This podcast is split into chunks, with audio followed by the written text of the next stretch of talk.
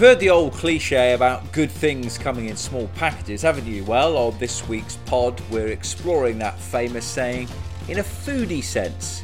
Of course, Bray is the ultimate destination for Michelin stars per metre, but there is an island closer to France than England that is absolutely packed with great places to eat.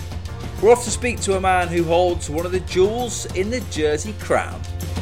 This is Source Material.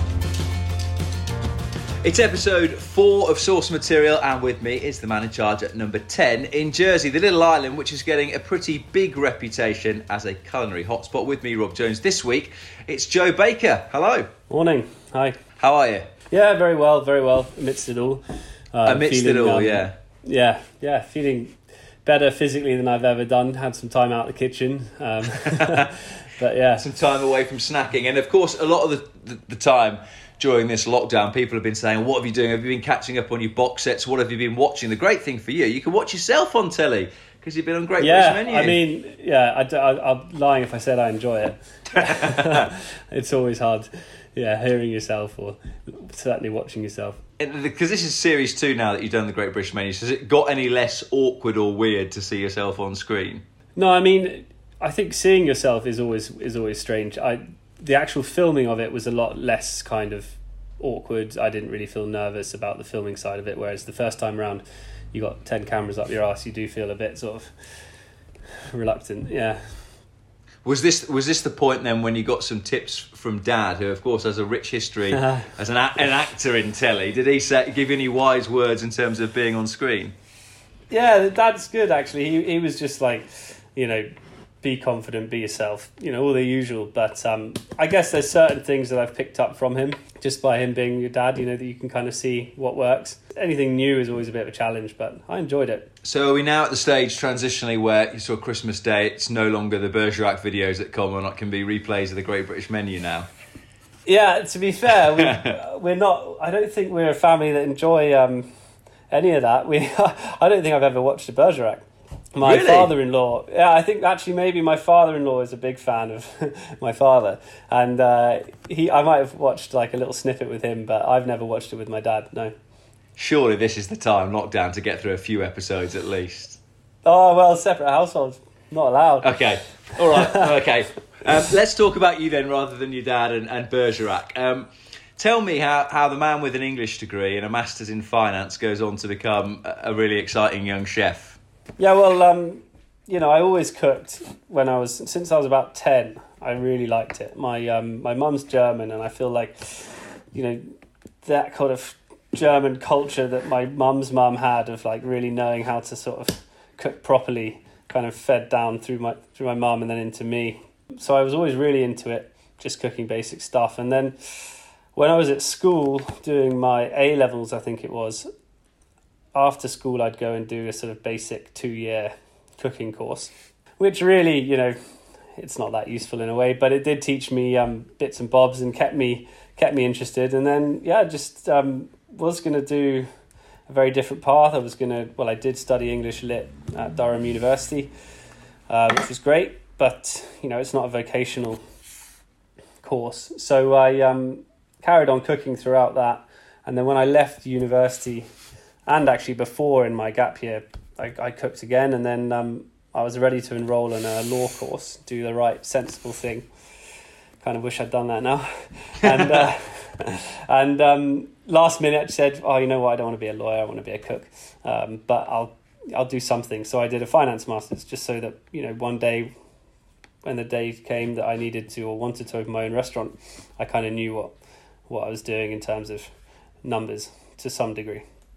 I felt that after my English course equips you very well in one way, but in another way, you know, I needed to learn some real nuts and bolts and get out of fairyland. So those sorts of, of early days then, as, as a ten year old, when you you just starting to, to sort of get into the kitchen, what were the sort of things that you were you were cooking, and what was what was your your grandmother who, who was, as you said, a, a good cook? What was her speciality? Well, we used to um, one of the main memories I have of eating at her place in Germany was um, we just call it bouillon, so just a, a stock basically. But she'd just make a beautiful broth, you know, with vegetables, chicken. Sometimes it'd be an oxtail broth, or you know, and that to me was like, wow, like how much flavor there was in this broth. I mean that you know that's a real skill to this day that a lot of chefs struggle with. Um, yeah, and then at home, I remember the first thing I really cracked was a was a tarte tatin. I used to make it like every every weekend when I was about I don't know 11, 12, something like that. From I think it was maybe the Aga cookbook or Delia Smith, something like that. I'll be honest, Joe. I was expecting omelette or scrambled eggs. I didn't think that the first thing that you were going to turn out was a tarte tatin when you were eleven or twelve. Man, just apples, butter, sugar, bit of pastry, easy. You make it sound very easy. I think we can tell why you've progressed as you have. If the first thing that you were, you Yeah, were I mean, I'm not going to lie. I'm sure those first tarte tatins were a bit watery and uh, not the best, but yeah, I just loved it. Um, although I remember my brother, he used to everyone used to say, "Oh, well done, you've made this beautiful thing," and he'd be like, "Oh, you just read a recipe." I like, okay, right, I need to learn how to do my own recipes. Well, exactly. But anyone who's done pastry will tell you that sometimes it isn't that easy. That you can probably follow it letter of the law, and it still turns out not how it looks in the book, right? Yeah, absolutely. I'm, I'm also just no expert in pastry. Yeah. What about at uni then? Because again, probably as a student, you you're known for not cooking anything that's you know top level culinary wise. What what was you sort of serve up of an evening at, at uni? Yeah, to be honest, I, I never went to- down that route of trying to be fancy and impress people with, I don't know, some glaze or this or that. I just liked cooking good food, and I've always um, liked food that fits the circumstance it's in. I think that it's absolutely pointless to try and make something fiddly and fancy in a uni house, but you can still make great food. Uh, and into that progression, then the point when you decided that you wanted to be a chef, and and within in life now, and, and since you've been back in Jersey, it's it's very much the, the the restaurant industry that you've been in has had a, a family vibe to it. I guess you'd say. Yeah, absolutely. So seven years ago, my parents opened with no real previous experience. My mum had a bit of hospitality experience, but they opened a, um, what is now a very very busy uh, beach cafe that they've slowly over the years been developing. Last year, I think, or the year before, they did a big new kitchen on it, and they've really kind of built it up to this very you know high turnover kind of machine that's you know it's great. It produces really consistent delicious kind of beachside cafe food. Um, so i got a sort of taste of that side of things and i helped them out for a bit a few years ago. Um, but i always knew that i wanted to get involved in a sort of more high end kind of eh, side of things and um, yeah so four four and a half years ago now we found um, me and my my parents helped me find a site for what is now number 10 restaurant um, and yeah the rest is history So even when you, when you're at Le Braye and, and you're you're doing that as you were saying, sort of high turnover style food, were Yeah. you always experimenting? Were you always thinking of, of menus for for a time when you would go to a place that was a little bit more refined? Yeah, well, I mean, I I didn't spend that long cooking there. I just helped them, you know, whether it was in some holiday or bits and bobs. And around that, you know, I was working in good restaurants. Like before I went to uni, I worked in Margaret River in a good restaurant there in, in Australia. Um, did bits and bobs, and then after uni, I went to Spain and worked in a, in a in a good place in San Sebastian. All the while, kind of going back and forth, helping them when it when it was needed. So my focus was always on that end of things. But you know, I definitely it's good not to be snobbish about like you still learn a lot from sort of high turnover places. And I mean, places like Spain and Australia, you would imagine the, the, the foodie amongst us would imagine there's a fair amount of contrast in style. So what what were the hmm. different things you learned by working in different countries? Well, Australia was my first proper job in like a good restaurant. And that was a real eye opener. I mean, I had a few shockers. I remember one time one of the I think he was this to me he felt like kind of a demigod, but I think he was actually just a senior CDP or something. And uh, he let me borrow his little paring knife to do some veggie job and I ended up finishing the job. End of the day he's like, "Where's my knife, Joe?" And uh, I was like, "Fuck, I don't know, um, shit." And uh, and I ended up having to rifle through about six euro bins full of waste in forty degree Australian sunshine to find this guy's paring knife, and it's like those are the hard lessons I learned from that from that you know particular job. Like focus, be organized, don't throw someone's Don't throw knives in in the the bin, bin. by mistake. Yeah. You know, like, and I was real like absolute bottom of the pile there, but I learnt loads because it was a good kitchen. Um, and yeah, in terms of food influence, I mean, Australia is you know, Western Australia is very close to you know Asia and Indonesia, so there was a lot of influence from there, which I've never really hadn't really seen before. Um, and actually, in general, my taste of Australian food was I think it's at a very high level. Um, and I think they, they've got great ingredients, and you know, certainly at that time, ahead of us in, in many ways. Um, and then contrasted with Spain, you know, that was all of, I worked somewhere quite traditional, and that was great because you just their reverence for their tradition and for their ingredients is just amazing. You know, rather than looking out trying to bring exotic things in, you know, they really focus on what they have, and to me, that resonates more strongly. That's an idea that I really, you know, I, I kind of found inspiration from that thoroughly. Yeah, I was going to say we'll we'll come back a little bit later on to to sort of focusing on on local ingredients and, and the place that you live at the moment. Um, so, did you always find that whilst you were working at, at, those sorts of places that, that your mind you felt was sort of in tandem with what was going on and you were having ideas of your own and, and thinking about mm. way that dishes would work rather than just going in and doing the sort of physical prep part yeah. of it and then going home?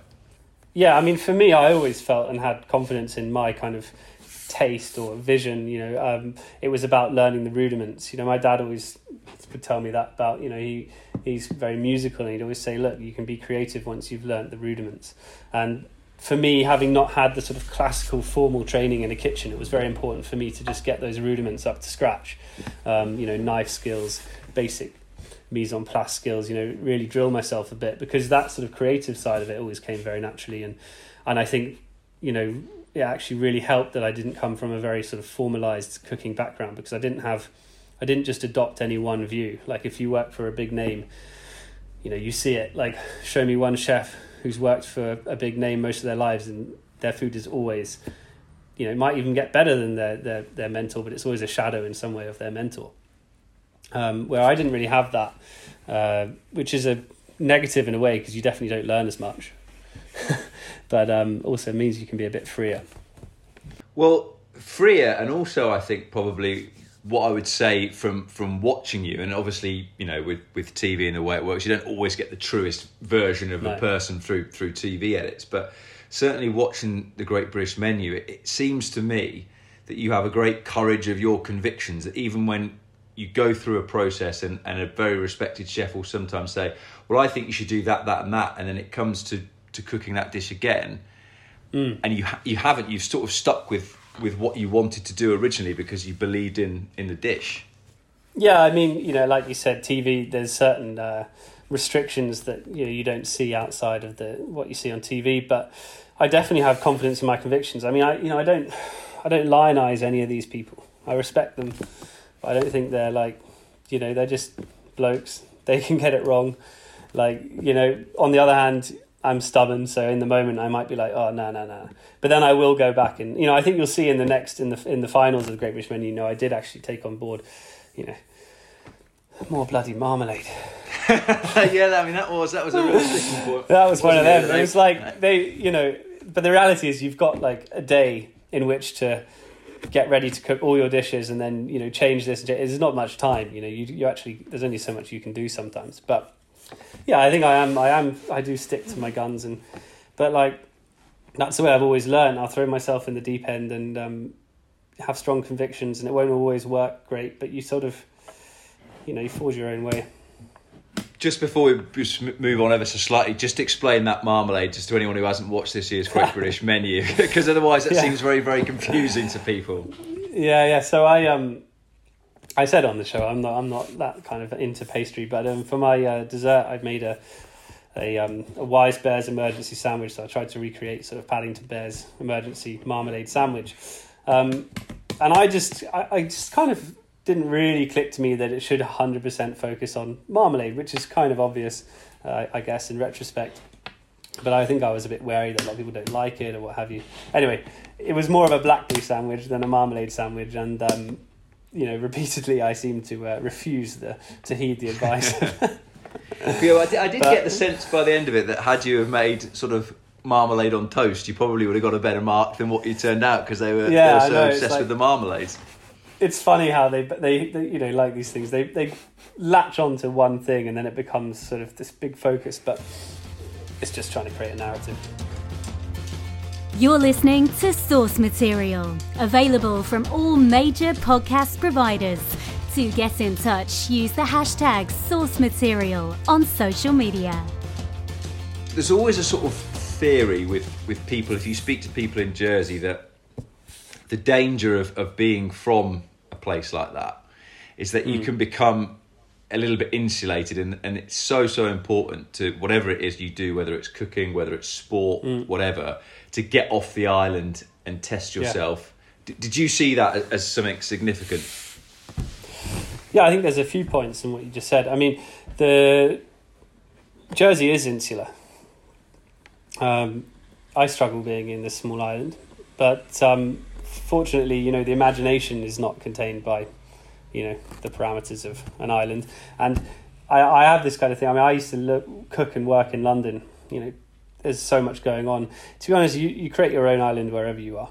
Um, and so uh, as long as you do kind of get off, stay curious, keep kind of interested in other things, I don't think it's an issue. However, you know, when you look at the food that's being produced here in Jersey, you know, I'm the first to support and and sort of advocate how good Jersey is for food, but like you can clearly see that it is insular.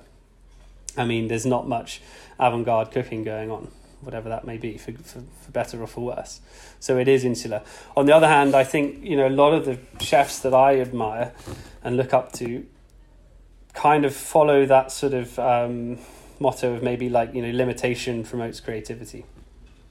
So when you have a pantry full of everything around from around the world, and you can pick this and that, and take some of that style and some of that, you end up with something with very little like voice, very little authenticity.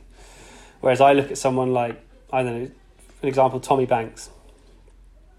Um, I, I think I've read that he was kind of felt a bit fraudulent in what he was doing years back, and then decided to just focus, laser focus on what was there right in front of him, around him, and that sort of limitation, as you can see, has prom- promoted a real creativity, and he's now kind of got his voice. He's got a true identity, which is, I think, a very elusive thing for chefs. We all copy. let's talk about your menu then let me give you a little quiz question what words do you reckon features on it more than any other words Um, the actual menu, uh, Jersey. I don't know. Jersey is the right answer. Yeah, and and, and Yeah. you said a little bit earlier we we touched on it with with what you did over in San Sebastian that that was important to you, but there is obviously a real emphasis on looking around you and getting the best you can from that nine by five island. Yeah, I mean, it, look, it makes common sense. It's you know not that common, but it is. It makes sense. I mean, I you know also like the amount of times you try and get some sort of obscure product from here, there, or wherever, and it's just like a logistical or supply chain issue, and it's like, well, you could have something super fresh delivered like consistently every day, like or you know even if it's not consistent, like take seafood. You know, I know certain chefs that will bring in, you know, scallops from Orkney just because they're like can be graded. It's like, what are you doing? Um, it's madness to me. Whereas like we have the clearest, cleanest waters you could hope for and have an amazing scallops, but the diver might get some big ones and some little ones. I would get the sense as well, though, that people from Jersey are very proud of being from Jersey. So if you go into a restaurant in Jersey and see stuff from Jersey, people are probably pretty likely to order that. I think so. Yeah. I mean, look, the food kind of ingredient network is complicated, and unfortunately, it's become so popular and fashionable to like promote local, seasonal, you know, and a lot of places, you know, we're all guilty of it to some degree. Just pay lip service to that idea, rather than actually like stick to it. Because at the end of the day, it can it can hurt your bottom line. It's not always the easiest way to do things. Um, so yeah, I'm a bit reluctant to, even though I will kind of promote it and put Jersey on my menu. Um, it's kind of becoming a bit um, kind of devoid of meaning in a way because everyone, you know, it's like if you don't do it, what are you? Yeah. I'd rather. I, I I kind of long for. I mean, I don't like explaining myself. I'd rather the food does the does the talking, and but sometimes I know you have to um, promote what you're doing and and explain it to people because look, they're not chefs and they're not. You know, they you know they don't understand necessarily, and that's not. You know, why should they? It's like if you've had never tried like real good parmesan and all you thought parmesan was was some sort of pre-grated thing from the shop, and then you had the real, and you had the real thing. You'd be like, oh my god, I just didn't know. Well, that was that was sort of exactly what I was going to say. Is that that I uh, went on holiday to Sri Lanka a couple of years ago. We got taken down to this sort of spice garden, and we were given mm. a lot of the stuff that was grown at source in Sri Lanka, whether it be uh, something like chili or peppercorns, right to things that you don't eat like aloe vera, but the difference yeah. and the contrast in oh. what it's like when it comes at source, and that must be the same with with a scallop or a crab or something like that. You know that yeah. if it gets taken from two miles away and eaten, it's better than coming all the way from Orkney. It must be. Hundred percent, and uh, you know, and also that that kind of idea can translate even further. So, like, take a crab. Um, most crab that restaurants will serve in Jersey is is been cooked and picked by the fishmongers because it's time consuming to do it, um, and it's still tasty. But look, the crab's overcooked because they have to overcook it by law, probably to you know make it technically safe. Um, and then it's been packed in a tight little container, and it's you know, whereas like if you actually take a crab that's live, kill it, cook it, pick it when it's still warm, like the difference is massive. But it just takes kind of a real integrity to actually have the work ethic to do that every day when someone else can just put Jersey crab on the menu and just pick it and just stick it on the plate, and maybe a lot of people won't even realize. Question for you then: Is there hmm. anything that is better from Guernsey than from Jersey food wise? I think donkey meat probably. I sense that that might be some sort of answer. I didn't think I'd get eight. Do you know, do you know what? It's better in Guernsey. You, you are a classic Jersey I don't know. Sense, I, to be honest, I don't know. I I have nothing against Guernsey. I mean, my dad was actually born in Guernsey. Yeah, so there you go. Even a star of Bergerac comes from. Um, and, and I imagine just just finishing off in terms of talking about the local produce, that it's it's it's a lot easier in terms of having a relationship with a supplier, and also you can sort of go up and try things, and, and you know anything's only yeah. three four miles away. Yeah, absolutely. I mean, I've it's about having the time to do that as well. That's what's quite hard. I've done it more recently, well, until this stuff with coronavirus happened, I was doing it more and it was really becoming quite rewarding. And it's but it's about making the time for it and kind of like realizing that that's important because it does take time to go and meet someone and actually like figure out that supply chain rather than just placing a message on an answer phone. You know.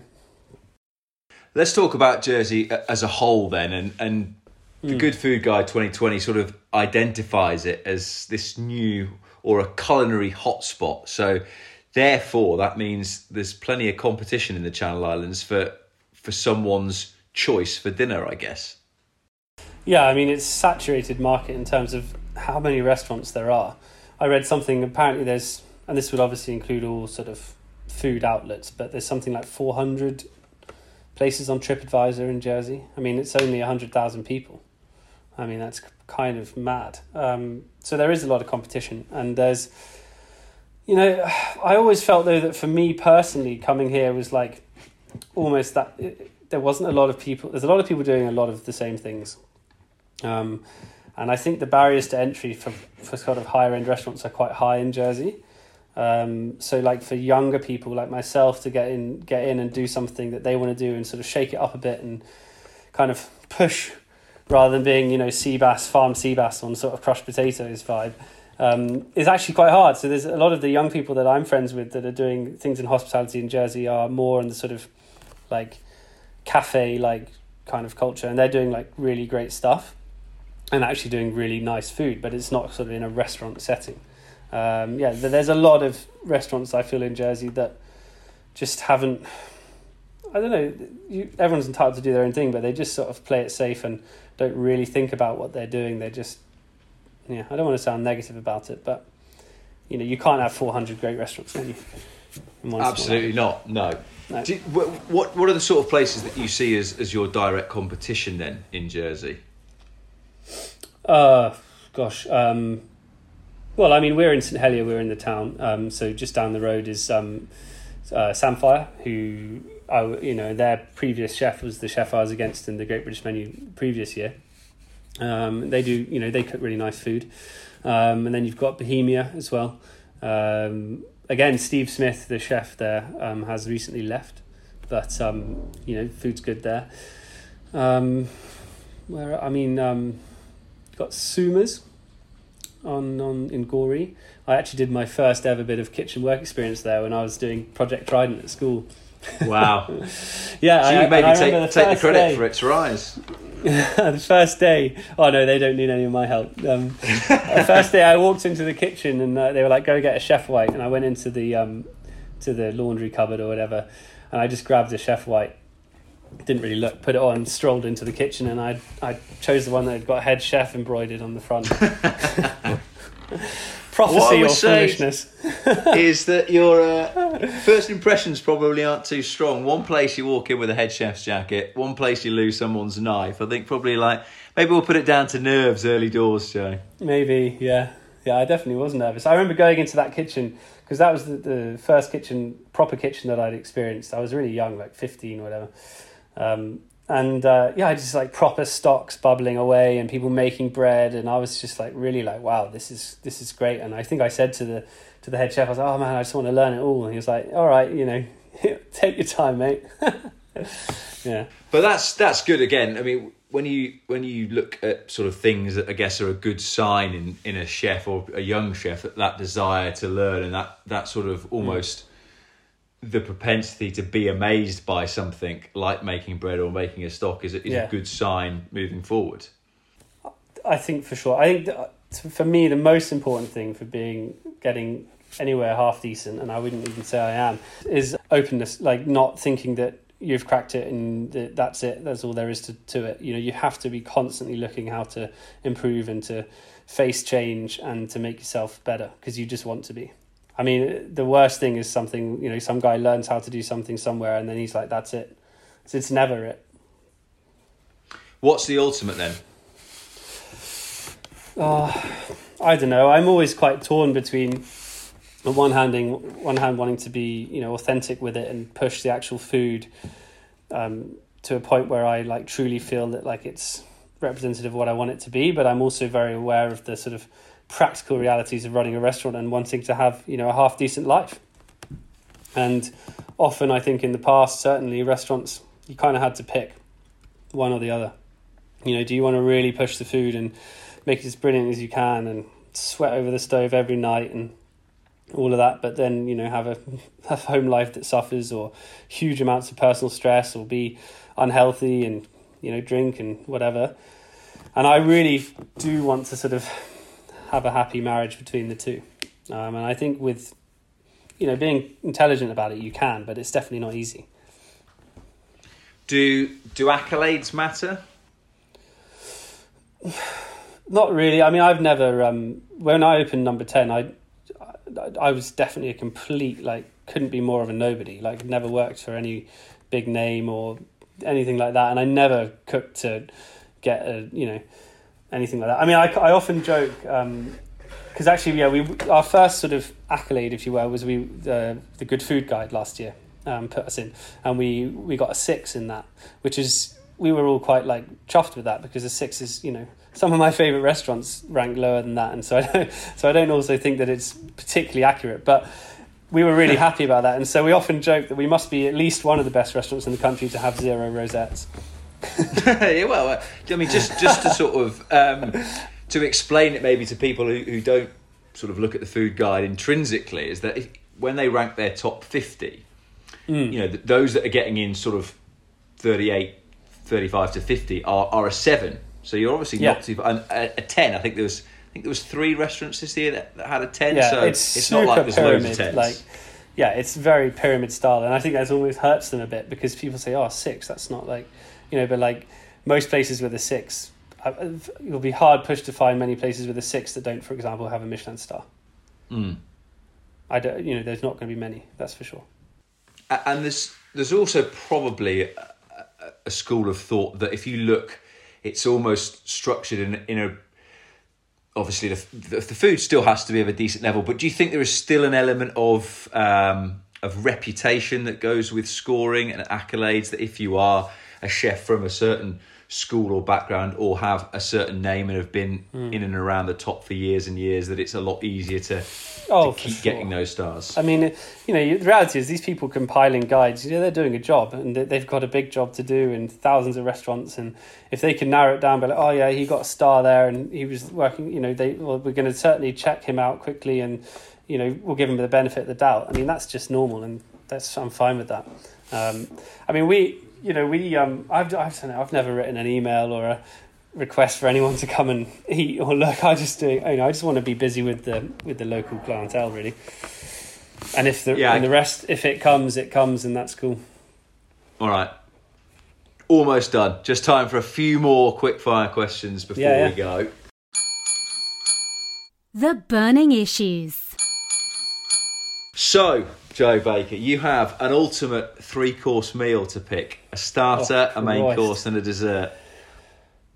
Oh wow, wow, wow, wow. Um, blimey. Probably have um, just like I don't know. For, okay, it's main course first. Like I, I don't. I'm not doing it in logical order. Either my mum's macaroni cheese or just a perfect turbot, like cooked cooked whole with, Okay. with a nice butter sauce, something like that. Yeah, pudding. Um, Marmalade? definitely not. Yeah, the best pudding I had, um, which I don't think can ever uh, be beaten. Jeremy Lee's place, Quo Vadis. He always does a tart, like an almond-based kind of frangipane tart, um, and he always serves it with custard, cream, and ice cream. And I think, like you know, fair play to the man. And that, that I can't really beat. that- What I just can't beat that as a pudding. And then as a starter, oh, I don't know. Right now, I had just some barbecued asparagus with butter. Jersey asparagus? Or? Ah, or English, yeah. All right. Okay, that's not a bad selection. That's not. We've had some really contrasting answers so far. Some people going like top end restaurants. Some people going I don't think I've ever had a. Or I don't think I've ever had a. I don't think I've eaten in enough good top end restaurants, but I just never have a great meal in top end restaurant. It just Really? always leaves me feeling a bit like, meh, like meh. I don't think I've eaten in a lot of the places that I'd like to. Actually, I had a meal the, not long ago at Lyle's, which I love in London, and that was one of the best meals I've ever had. That's the kind of food I want to eat. where would be top of the list of then somewhere that you want to go? That the one, if I could say, you could pick one restaurant to go to that you've not been to before. Uh, I've tried a few times to go. It's always for Asador Etxebarri, you know, just outside of um, in the Basque Country. In um, yeah, I'd love to go there.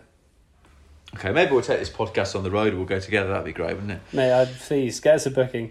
I was gonna, I was actually gonna try and book um, for my thirtieth birthday this summer. We were gonna book ahead, um, but now it's all looking a bit, you know, Yeah. precarious. Yeah, You might have, yeah. to, might have to cook in yourself for your 30th this summer, I'm afraid.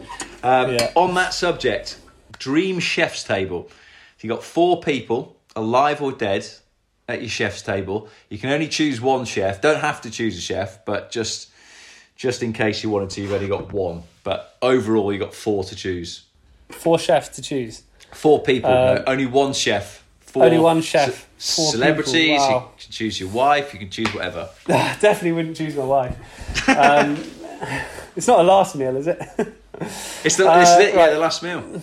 last Oh, no, sorry, sorry. The ultimate three course. That was your last meal. This is just you're cooking. Okay. You got four, four, four names around Great, so I don't have to. I don't have to choose my wife. Okay, um, I would chef. I would go for probably like René Redzepi. To be honest,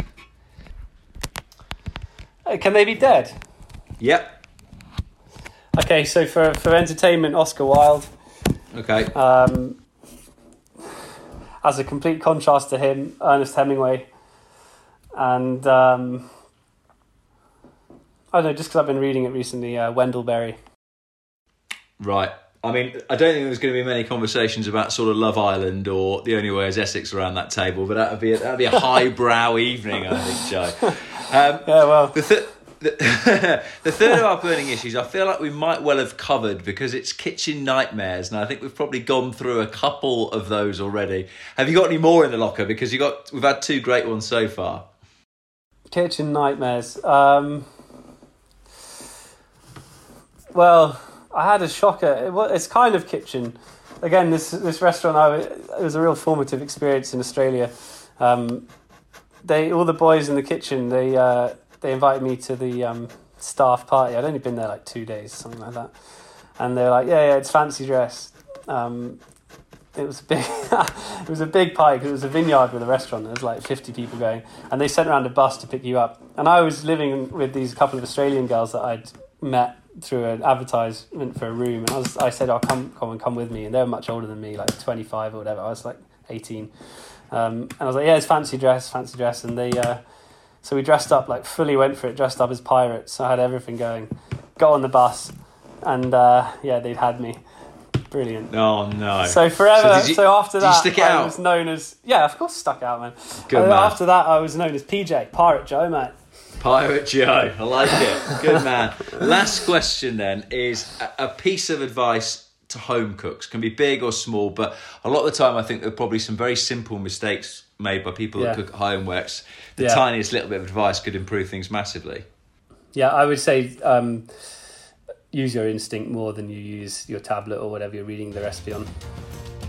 Okay, strong. Good one to finish yeah. on. It's been great to speak to you, Joe.